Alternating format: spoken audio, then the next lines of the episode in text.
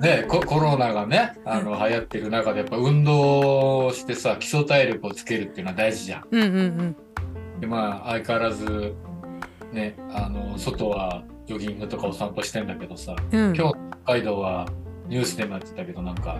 天気悪そうで雪がまあ降るとさうんうん。なんか外に出づらいっていうかねあれ今日ニュースでやってたんだ。私テレビ見てないから全然わかんないよ。 テレビっていうかすごいあの大雪ですよっていうニュースね。そうそうそうそうおえー、なん多分か、うん。札幌の人が北海道の天気じゃなくて東京で東北北海道は雪がすごいっていう話を全国ニュースでやるやっていたっていうね。いや、なんか雪降るって言ってたけど、雰囲気全然昨日なくて、雪降る雰囲気がね。あそうなだのけどそいや言ってたけどそんなに降りそうな気がしてなかったんだよね。で朝起きて2階から見たらあまあまあまあ降ってんなと思ってだけど雪降るとさあの逆にあったかいからあ今日は歩きましょうと思って。まあ今日こそはって毎日思ってんだけど歩きましょうと思って外出てったらまず戸開いた瞬間にもう階段がなくなるぐらい雪降っててマジでであれと思って階段の下までずっと雪かきしてたらうんいや本当に3 0ンチ以上降っててあれあれちょちょっと待てと思ってこれは車の周り除雪しないと、うんこのあと何か急に出かける時ダメだぞと思ってやり始めたら、歩くどころじゃなくてめっちゃ汗かくぐらい雪かきしてあのもう疲れてるももういいや歩かなくてみたいななってんだけどあの車の周りがさやっぱり雪かきするの大変なんだけど今年去年ね本当に災害並みの雪だったから今年はあのもう自分でな去年ね周りの除雪機持ってる人とか助けてくれたんだよ「ちょっとここやっやっとくね」とかって言って「お菓子持ってってありがとうございました」とかってやってたからいやもう今年は周りにも迷惑かけられないなと思ったらうちのすぐ斜め向かいの鉄筋工場が鉄筋鉄筋工場があるんだけどそこで今までは建築屋さん建築現場だけ除雪してたのを近隣の住宅も排雪するっていうチラシが入っててでこれはもう斜め向かいだから排雪普通はこう持ってってくれるのねあのなんだろう家の前に固めといて、えっと、1週間に1回持ってってくれるみたいなのが北海道でこう定着していてもうみんな雪捨てる場所がないのよ。はいはい昔みたいにだから家の前に置いといたら持ってってくれるみたいな契約があってうちの右側のあと隣とその向かいさんとか全部同じ排泄会社に頼んでいてうんでうちの左側2軒は排すうんと除雪機を持ってるのね。うんでうちだけロードヒーティングが入っていて溶けるんだけど溶けないとこは山積みだし私があのそんなそのうち溶けるだろうみたいな雪かきをしてるからうちの前だけいつも雪がもりもりあってうちの前で自分が埋まるっていう展開を毎年やってていやこれはちょっともうすぐ近くだしそこのいなんかその鉄筋工場が自分の会社の駐車場やってたらすぐうち目の前だからもうこれ頼んであん駐車場やる時にうちの前もやってもらおうっていう魂胆でうん「あのすいません向かいの家なんですけど」とか言って今年は排泄を頼んだのね。うんまあ、大体相場的にはワンシーズン4万円ぐらいが北海道のあのえそんなすんのそんなするけどまあ1回3,000円ぐらいだと思うよ10回は来てくれるからあ12週来てくれるのかうんもうそのくらいお金をかけないとえあの雪でみんな喧嘩するしあのうん捨てる場所とかーえーまあいろいろ雪のことで揉め事ってやっぱりあるしそれで不具合あるからもうみんな排泄頼んじゃうんだよ。えー融雪槽だってまあ限界があるし電気代もかかるしさまあ電気代も大そうそうそうだからうちもロードヒーティングはどうしようもない時はロードヒーティングであその道路のとこね温めて電気でうわーっとかすけど、まあ、それもあのあれだよ本州と一緒ですさクーラーみたいなもんだよ私はほらクーラーないからさうん ワンシーズンクーラー代はかかってないけど冬は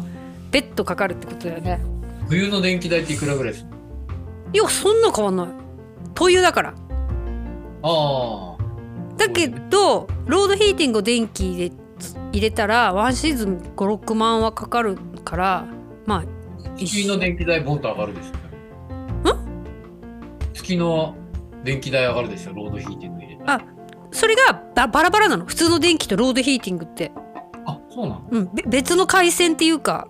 なんか一緒緒じゃない一本じゃないんだよねだから2つ電気で払ってんのそういう感じロードヒーティングだけでそれだけかかるっていうなんか、業務用の200ボルトみたいな感じの。なんかそういうやつであのーみんなんだろう全世帯が4時から6時すごい電気代がかかる時にその時はロードヒーティングが止まるんだよあのーなんかいっぺんにいろんな家が電気使うじゃんだから夜夕方の4時から6時は電気が切れてえっと6時から次の日の夕方4時までえっとなんだろうスイッチを入れっぱなしにしてたら道路が溶けるのとあとなんかセンサーがついてて雪が降ったら反応して溶け出すみたいな電気入るみたいなのねえいろいろあって絶対使わなきゃいけないのが12月と1月と2月っていう基本料金が絶対かかってあとは電源ブレーカーから下ろしておけば、まあ、1年間かかからないその3ヶ月以外は。ー、うーん。なんかそういうシステムになってるけどここの度上がるじゃん電気代って。あめっちゃ上がってるよね。なんかそれであの今までは上限があったけど上限がなくなりますってお知らせが来ていや恐ろしいなこれと思って恐ろしいな。 ねえでもオール電化の家なんかもっとすごいことになってるじゃないうちはまあ灯油だからあそうだよな。うんまあ灯油も高いけどこれねも上がってんじゃんね。灯油も上がってるだから本当に凍えてる家の中でうんこ凍えてるけどでもあまり我慢したら本当に体に悪いからあの適度に 我慢して生活してるあのなんかさ最近あのポータブルのさうんセラミックファンヒーターみたいな、足元だけ温めるやうんつ、うんうんうんうんあれ変にしたらいいんじゃない音符音符音符うんあーだから本当に今こう喋ってるとこの足元だけっていうんだったらいけるけどなんせ家広いからさちょっとしたものでもな全然暖かくならないんだよね。そうだよだから逆にさ家が広いから全部温めようと思うとすごい大変で そうなんだよ。だから俺俺この間買ったんだよアマゾンでまたプチしちゃったうんだんけど、うんうん7000円か8000円ぐらいかうな、んうん結構足元置いとくと、うん。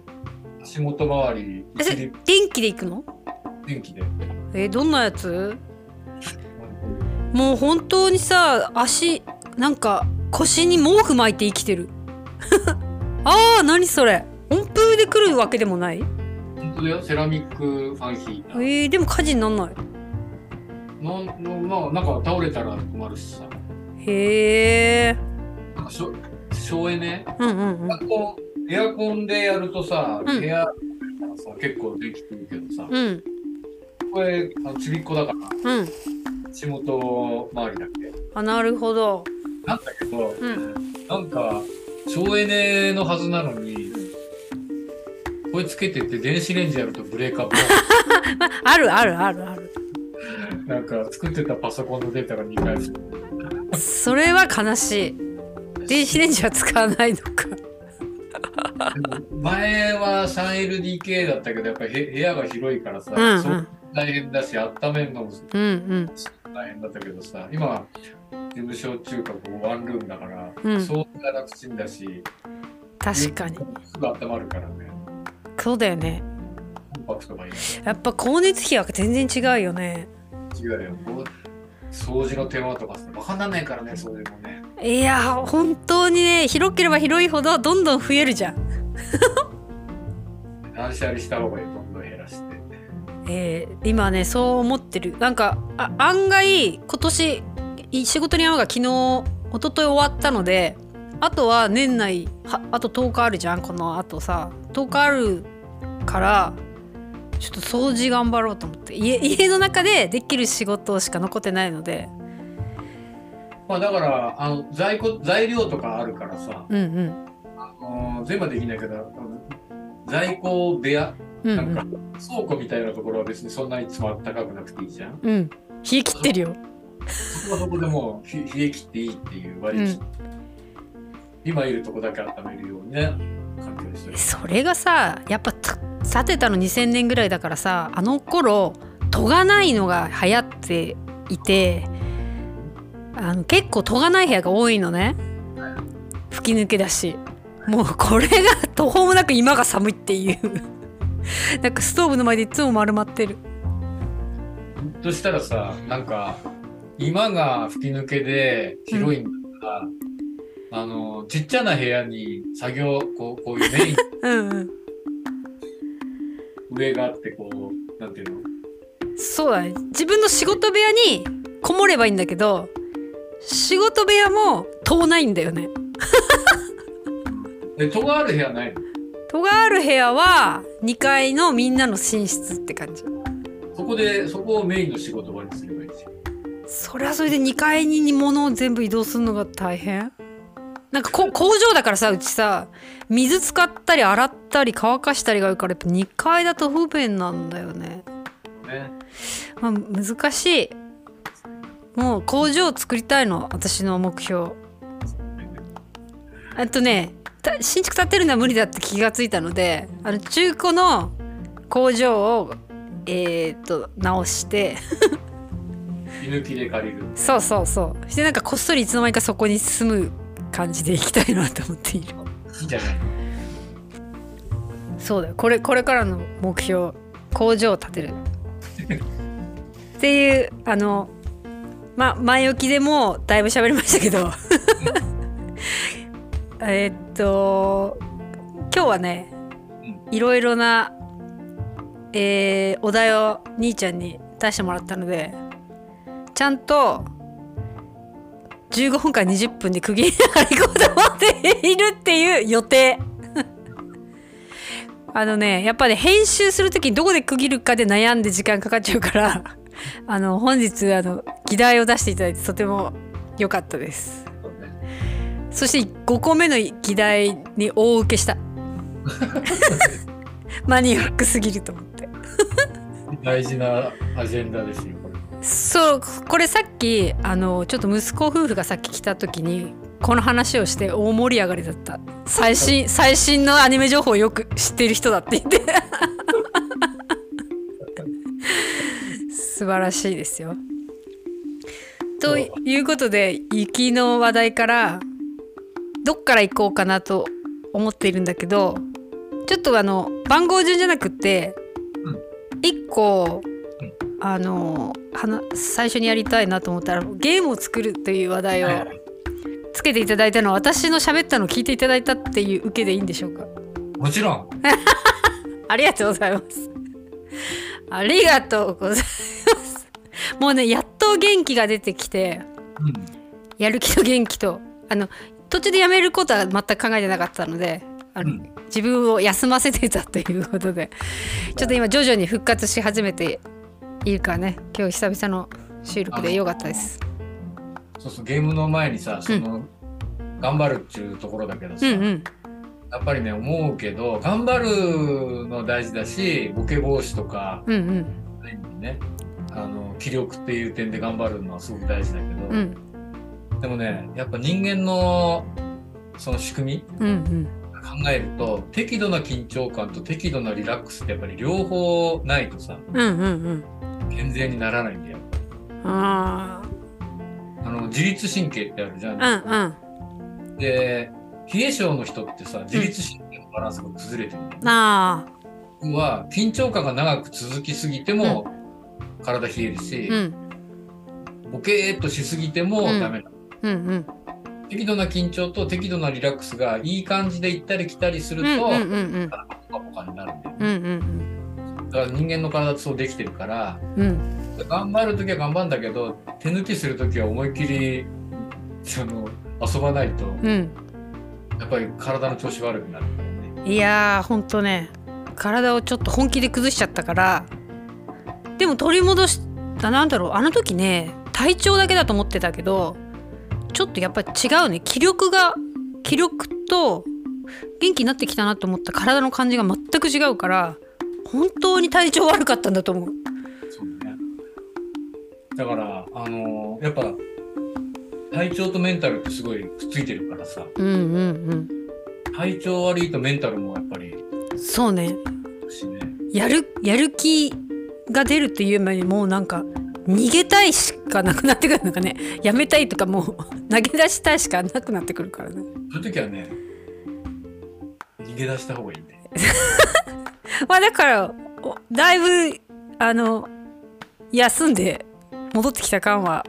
ありますねでも戻ってきたとこであ戻ってきた私の勝ちと思って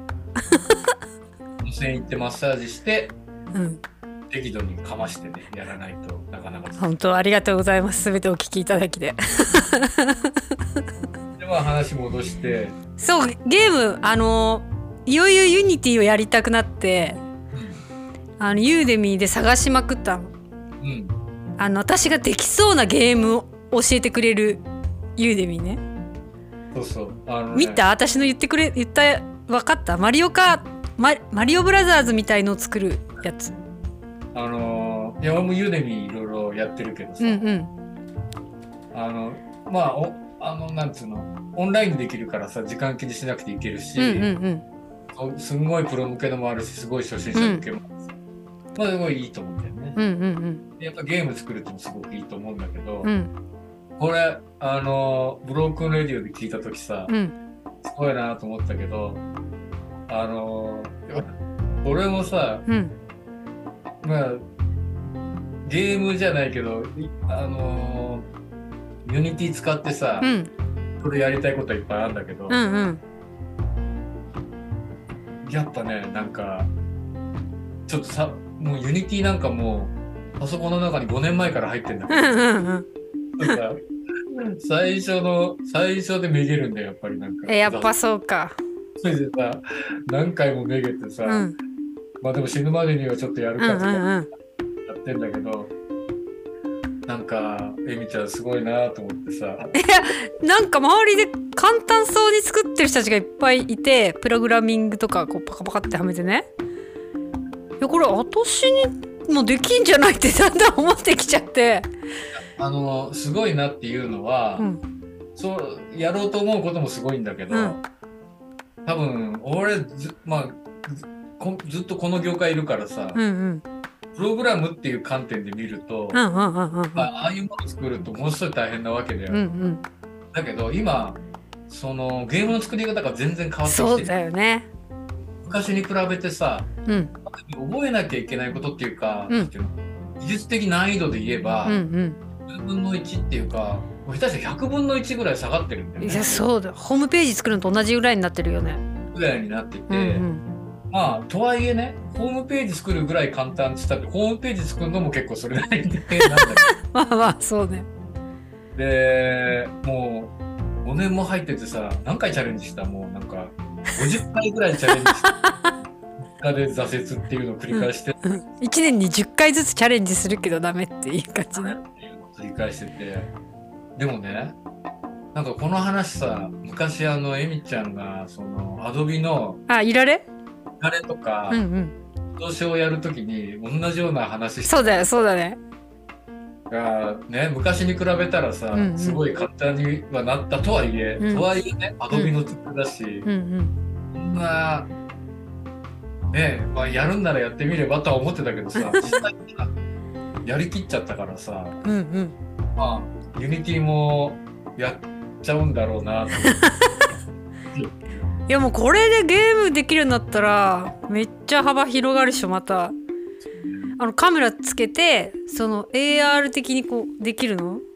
そうねできるね。そしたらなんかすごいことやってる人に見えるんであれなんかもしかしたら大したことやってないのに大したことやってるように見えるから いいなと思って最近あのー何不登校不登校でさ学校行かないさ、うんうん引きこもりの子とかが、うん1年間ユーデミだけやってたらすごいゲーム作っちゃったりとかさへえでその子もさ別に最初触り始めた時何も知らないわけよ、うんうんうんさなんか、ヤフー見るぐらいの感じだったのにうんでまあさすがにあの最初からできたわけじゃないけど、んうんやっぱりなんか3ヶ月ぐらいでなんとなくやることないしさ、うんかっこいいからさそればっかりやってんじゃん、うんうんそしたら3ヶ月ぐらいでなんとなく分かって半年ぐらい目からなんか1人前にできるようになって、うん後半の半年でなんか素晴らしいゲームとか作ってさえこれさ私さ正月3日ぐらいでできると思ってたけどできないんだね3 日間ぐらいでテンプレ使えばできると思ってたんだよね3日はきついと思うけどそうかちょっと甘く見てたかいいやいや、あのー甘く見ていいと思うんだけど あのー劇的に作りやすくはなってるよ。うんうんただやっぱり、なんていうのあの、学習曲線がこう、リニアに行かなくってさ、うんうんこのあある程度うまんでうんまでが結構時間かかって、そうだねガンって上がるんだけど、うんうんなんかフォトショーもいられもさ、うんなんかそれなりにやろうと思ったらそれなりにはできるじゃん。あの、時効を使わなくても。そうだねそうだねユニティの場合はなんかやっぱりちょっとそれなりのものをやるためにその学習期間結構いるんだけどうさ、んうんうんまあ、俺なんかなんかなんかちゃんとやんなきゃって思うからいつもめげるんだけどうんそそうだわなんか私はゲーム全体の最終最後のゴールしかイメージしないから途中は手抜いてでも何でもいいんだわ多分だからそういうアプローチでいけば結構いけるのかなっていう、逆にこう気になる点すらも知らないから多分ねこれこれどうなってるんだろうみたいな編み物とか縫い物なら多分違うと思うよなんかミシンの死体との調整からすごい気になっちゃうんだと思うんだけどそうなんだよだからね多分あのねあ若い子がさ編み物やりたいんですとか言ってさ、んね、お気軽に考えてもあとはそんなんじゃないよとかいろいろいろんなことそうそう編み針の木の質から話すと思うどこ何製から話すと思うでも今なんか全自動ミシンとかやってさプチってやったらさ、うん結構簡単にできちゃうのかもできちうゃうできちゃうまあね、そあうのそういうことだよねあのーまあゲームを作るっていう観点で、うんあユニティとかすごくいいと思うし、うんあといろいろなね、んなんかアプリケーションっていうかゲームじゃなくてもう、んうんがあるじゃん。うんえっとユニバーサル系のアプリっていろいろあるじゃんさ、うんうんああいうのも昔のプログラムでやってるとえらい大変だけど、うんうんユニティ使ってなんかゲームっぽい画面でうんうんエアフリーのアプリケーション作るとかいうのはすごくわかりやすくなるからね。うんうんうんいやまだ全然ダウンロードししてユニティのそのやつの1話とか2話しか読んでないから できないかどうかもまだ気がついてないんだけど でもほら私あのユニバーサル e スポーツネットワークで体験会をやっていてあのそれで使ってるゲームとかのプログラムを途中途中で調整しなきゃいけなかったりするんだよなんか先生があのスクラッチかなんか使ってやってんだけどあれを見る限りできるなとか思う これできるなと思ってることがちょっとまあどうなのか知らないけど。まずそこから入るのはすごい大事だよね。うんあの基本さスクラッチみたいにブロックやってってこうやって繋いでっていくっていう、まあ、話うんうなんだけど、んまあ、スクラッチはそもそもさあうんの教育プログラムだから小学生でもできるようにできうんなうい、んうんまあ基本は一緒だよそこはねうんただそのプロパティっていうか、うんうんあのいられでもさいろいろなこうなんかオブジェクトを選んだ時、このプロパティって設定するじゃん、うん線のうんうんあれがユニティの場合1個につきなんか何十個もあるわけよそれうんあーこれから迷うんか。多分そそこが結構あるけど、うん大きな流れはプログラム作ってなんとかでみたいなそういうんじゃなくて、うんうんそういうのを置いてってそれぞれの特性をこのプロパティパネルで決めていくっていう流れはそこはあのースクラッチと基本一緒だからさうん。あーじゃあ本当にさテンプレ用意してそこをいじって作ってる気になっていくのが大事だね。多分ね、うん、それが一番早いね。あのねそれで自分がやった気になればいいんだよね。いやでもやった気に最初はやった気になるんだけど、うんうんそれをやっぱ繰り返していくことでだんだん覚えてくるってういんううんか、うん。結局なんかいつまでたっても動くものができないとその文法とか覚えてたりとうんうか、んうん英語とかもそうだけどさ文法やるより喋った方が早いじゃん。うんうんうんそうだだからこのユニティって聞いてまずこれユニティって何ってみんな思ってると思うんですけどちょっと説明してもらっていいですかあのーゲームをかい大規模小規模にかかわらず、うんそういうのを作るプラットフォームっていうものですか。うんプラットフォームっていう考え方ソフトじゃないのかソフトウェアソフトウェアっていう概念はすごく広いけど、うんソフトウェアもいろいろな段階があって、うん一番下の方下の方は、まあ、オペレーティングシステムっていうソフトウェアがあります。うん Windows とかうん OS とか Linux みたいなそういううッペレーティングシステムっていうソフトウェアは、まあ、それだけだと何もできない。うんうんああのブラウザも動かないし、ワープもできないし、ただ、動く仕組みを提供してるだけ。うんうんうんその上にミドルウェアっていうのが、うんこれもソフトウェアだけど、これはなんかデータベースとかいろいろな、まあ、プラットフォームって呼ばれるようなものがあって、うんその上にアプリケーションっていう、まあ、大きく3つぐらい層がある。うんうんアうプんリケーションっていうのはワープロ、ワードプロセッシングするとか、表計算をするとか、うんうんそういうのがあります。みんなが使ってる Excel とかワードっていうのはそういうアプリケーションです。でその下にいろんなフレームワークっていうのがあって、うん Windows 用のワードとか Mac 用のスプレッドシートみたいなそう,、まあ、そういう流れにうなってんうんる、でゲームをやるためにいろんな部品を集めたプラットフォームっていうかミドルウェアがうん世界だといろいろあるんだけど、ん二大は Unity っていうのとうん、 Unreal っていう2つがゲームの配信プラットフォームであってうん、あのマトリックスあったじゃん最最近の。うん。えマトリック映画ね。スね3部作、マトリックス・レザレクションでうん。見てないけど。あれアンリアル5で作られてるえ、アンリアルファイブっていうのが。なんだ。 今わかんなくなった。ユニティ、ユニティ、ユニティと同じようなのってアンリアルっていうあやつがあって、なんか最近のハリウッドのやつとかもアンリアルで結構できたりしてる。あ。え、C. G. 的なってこと。そうそうそう。うんうんうんうん。むっちゃリアル。うんうんうん。ほぼもう実写と区別がつかない。へえ。それを使うと、うんまあプロプロはすごくガリガリにやるんだけど、素人でもある程度、素人向けにもできるような、うーん。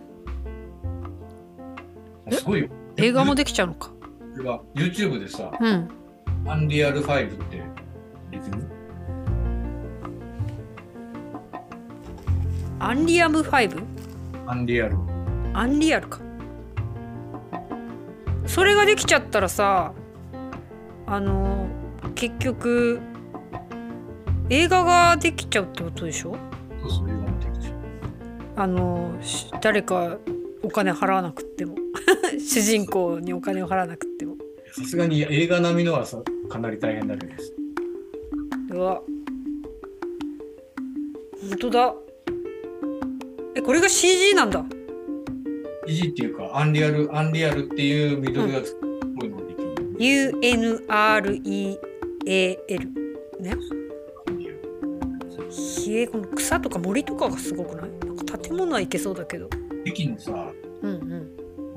実写版、実写版み、駅駅のやつがあるんだけどさ、うんすごいよ。いやーそれはやんないのそれはやっぱた大変なの大変だよ。ハリウッド並みなのね。ただお、同じツールを使って、うん結構個人でできるもの、いろいろあってさ。うんえー、そういうのやる人たちってさどういう分野で最初勉強してる人たちなのみんななんか YouTube とか見て勉強してる。そのさなんだろうその界隈に行く人ってそもそも映画がやりたくて入ってきてるわけじゃなくて映像をやりたい人が入ってるのかめっちゃパソコン得意で入ってるのかなんか入り口何の人なんだろうねいろんな人いるよ。やっぱり映像関係でいろいろやりたい人ももちろんいるし、うんうん映画撮りたい人もいるし、うんうんそれこそニートでやることないからなんうかやんうんってる人もいるしね。カメラで映画を撮るっていう人も映画だし実と映画を撮りに撮影しなくってもパソコンの中でそれを作ってしまいたいっていう人がいるとかそういうことだよね。いろんな人がいるよね。はあなんか何でも仕事になりそうだね。いやもう昔に比べてすごい選択肢がとっても増えてるんですよ。あとなんかついていけない人はもうそれで終わりっちゅうついていけない人は見ればいいんじゃないですか。そういうことだね。すす素晴らしいな。兄ちゃんあのあれだユユーデミーで何やってるのユーデミーはたくさん講座ダウンロードしてやんの10個ぐらい。事 故いや私もブレンダーとかフォトショーとかもう全然進まないやつもあってわかんないなこの人と思ってすごい調べて買ってんのにブレンダーとうんイラレとうんフォトショーとうんうんあとねアドビのねアニメートっていうのがあるんだけど、アアニメイトどうニメートいいんだけどうんなぜかね二次元アニメーションやろうと思うとうん日本だとクリップスタジオが一番はあはあはあはあ下が一番売れてんだけど、うんアドビ製品使ってるとさうんアキュレートが一番いいんだよグローバルにはすごい普及してるんだけど、うんなぜかさ日本で全然書籍がないんだよはあ昔ね、うんあのアドビフラッシュってあったじゃんうんうんうんそれでアドビのフラッシュがあのインターネット上からあのアドビのに寄りすぎてるって言って使えなくなっうんうんてフラッシュが HTML5 ってやつに国際基準のやつに変わった、うんその代わりでアドビフラッシュがなくなってなくなってるっていうか名前が変わって、うんアドビアニメートってやつに名前が変わったああそうなんだもともとはフラッシュコンテンツを作るためのオーサリングツールっていうんだけどん作るためですよね、だけど吐き出すフォーマットがフラッシュじゃなくなったんで、フラッシュっていう名前がなくなって、うんアニメートってなうんうんって、うんまあフラッシュでも吐き出せるんだけどもう見るものがないから、うんうんうんまあ、普通のブラウザで見れますっていううんうんうんでものすごい使いやすいし軽いし、うんと日本語の文献がほ全くなくなっちゃってうんうん今もうここの45年アニメートの本がさ一冊も出てないのへえあのアドビのオンライン教室ぐらいしかないのそしたらそれしかなくてでうんしょうがないから、ユーデミーでアニメートの講座2つ3つ買ってんだけどえどう全部英語だからさそもそもあの半分聞き取れねえし 全部英語だからえこれ海外の人もか買えるのアニメイトアニメートで海外の人っていうかグローバル標準だからねはあこれ今一個だけ見っけたけどこれ外人あでも日本語の人いるねいるけどどうなんかそれはなんか大したことないけどちゃんとしたやつって全部外人英語のやつへえ、まあでも英語の勉強しながらうん、これ私ねユーデミアプリで入れてるけどさ日本人しかヒットしない気がするんだけど海外と日本一緒これてかもともとはユーデミーって海外のサービスじゃあ今私日本語版の勉強のところにアクセスしてんのかなじゃないのあのああのねもともとーうんアメリカかなもう海外のサービスなんだよこれあなんだけど日本だと日本プラットフォームはベネッセがやってるああああああのなんかみんなさベネッセがやってるサービスだと思ってるけどはあそうなんだそうなんだそうかあの日本だったらスクーとかいうのが多いよね、そうだよねまあちょっと分野がちょっと違う感じがするけどあ分野ちょっと違うけどね基本的にはまあユーデミーが一番あれですねちょっともう一本でいいから最後までやってこのユーデミのこの講座よかったわって一回言いたい全部中途半端になってるそれとあとあれだよあのーあとねえっと iOS、iPhone の開発用のうんなんか3つぐらい入ってるけどへえあらんなんかさその最初の何本かしかまだ U で見てないけどあのダウンロードするときに、えっと、このゲームをやるための何で動かしたいかっていうとこだと Windows と Android と iPhone、iOS、ん3つはややってみたいじゃん1個作ったらあのちょっとやってみたいって時に必ず Windows か、うんまあ、これは間違ってないよね。なんかこうダウンロードするだけですごい重い重くてうんすごいなと思って。ゲームのプラットフォームさっきのユーデミーじゃねえやあうんうのんユニティとかアンリアルってうん、あのーなんていうのえー、共共通プラットフォームが共通1個作ったら、うん、ピッてボタンを押すだけで Windows の Android 用とか iPhone 用を勝手に作ってくれるえすごいね。それまでは、うん iOS あ iPhone 用とか、Android 用って全部プラットフォーム全部違ったから、うんうんうん英語に全部作り直さなきゃいけなかったプログラム言語は全部違ううんうんうんうんうん。だけど Unity は1個作ると、うんそれを Windows 用プチってやると Windows 用コードを自動的に吐き出して 1, 個作るとマルチプラットフォームっていうんだいやーすごいちょっとあの頑張るよ私は。 わかんないけど1ヶ月ぐらいは苦しむのかもしれないけど今の勢いは正月の3日間でやろうとしてるから まあ正月の3日間でどこまで行ったかっていうえっと1月4日に収録しよう次は。 わかんないけど、ま兄ちゃん全くできてなかったわっていう話になるかもしれない。まあ先入観を持たずにやっていけばいいんじゃないか頑張ってみます。